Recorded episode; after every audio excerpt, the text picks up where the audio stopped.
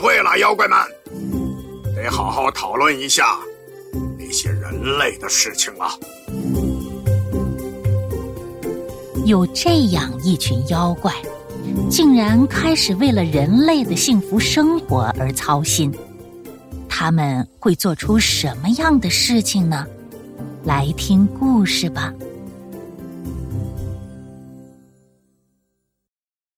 黄金毛的猪，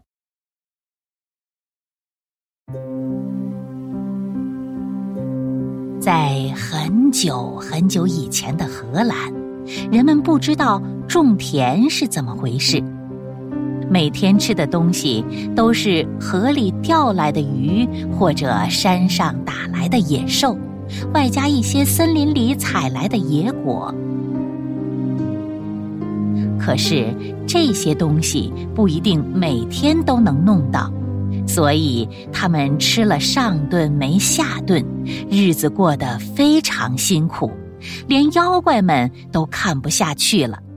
到妖怪王这里开起了会。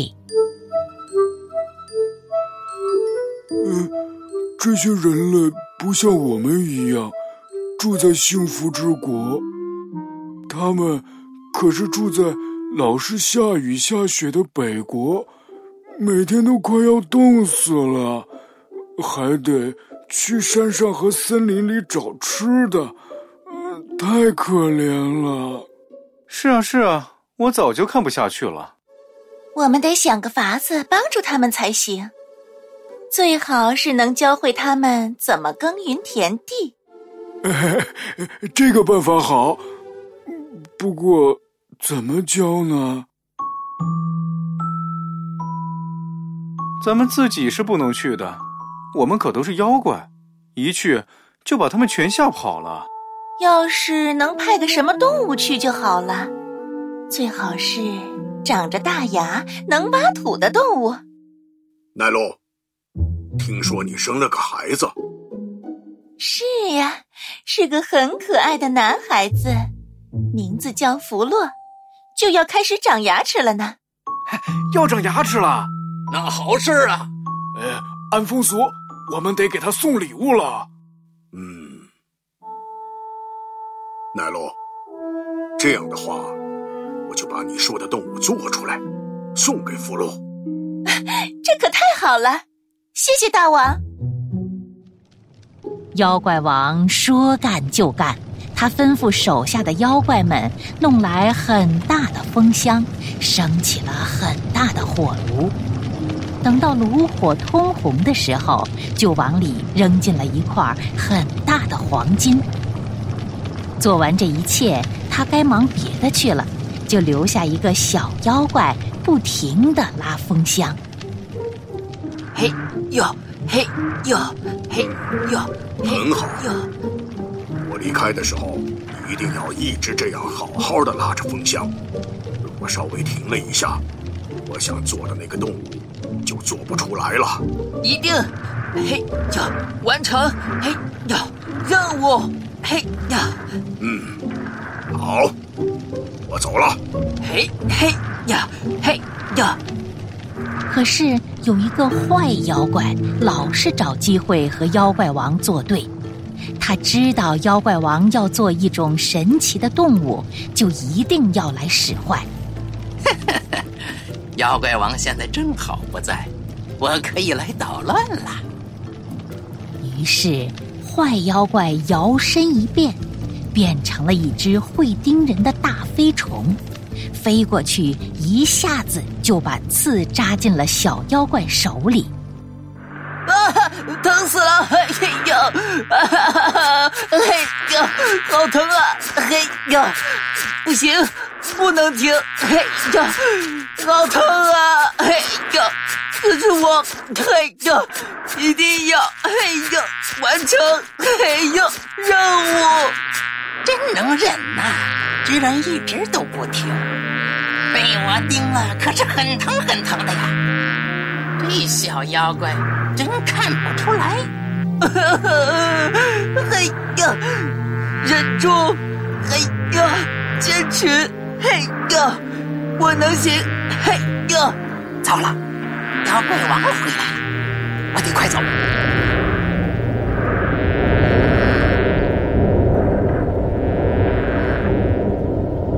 嗯，干得不错啊！一看就没有停下来过。大金块已经快要全部融化了。大王，嘿呀，终于来了！嘿呀，我的手，哎呀，好疼啊！哎呀，嗯，手上这么大的包，一定很疼吧？真是不容易啊！好了，已经完成了。嗯，完成了，我做到了。是的，你看。炉火里的黄金变成了一只浑身长着金毛的山猪，还能在空中飞。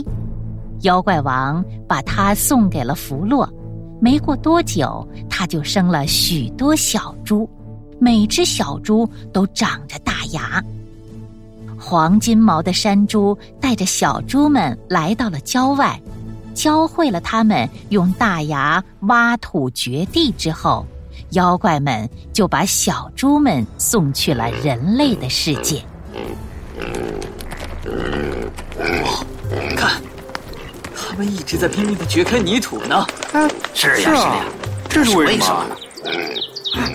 好多小鸟飞来了。啊，掘开的泥土里有很多虫子，鸟儿们是来吃虫的。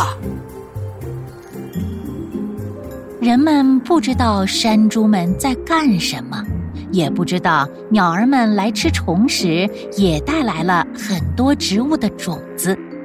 那些种子落在土里，渐渐的开始生长，结出了很多草食。人们把那些草食摘下来，发现很好吃，于是就都来吃了起来，还发现了一些别的吃法。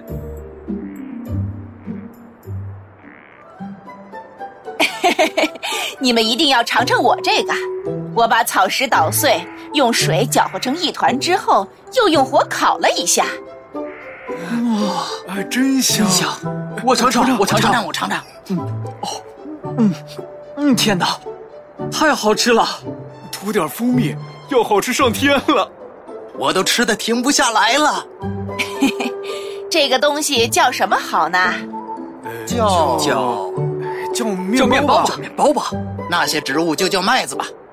哈哈哈，好啊！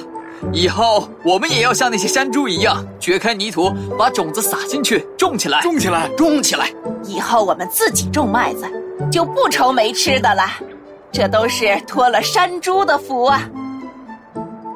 有了黄金毛的山猪，荷兰的人们才学会耕地种麦子，才有了好吃的面包。为了纪念山猪们的功绩，人们还在自己的盾牌上画着山猪的头像呢。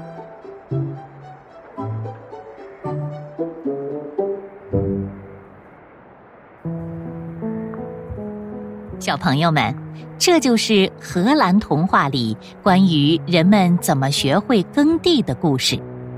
除了要感谢善良的妖怪们，也要感谢那只被叮了大包、再疼也不肯放弃的小妖怪。以后我们遇到困难的时候，也要像这只小妖怪一样，坚持住，不放弃。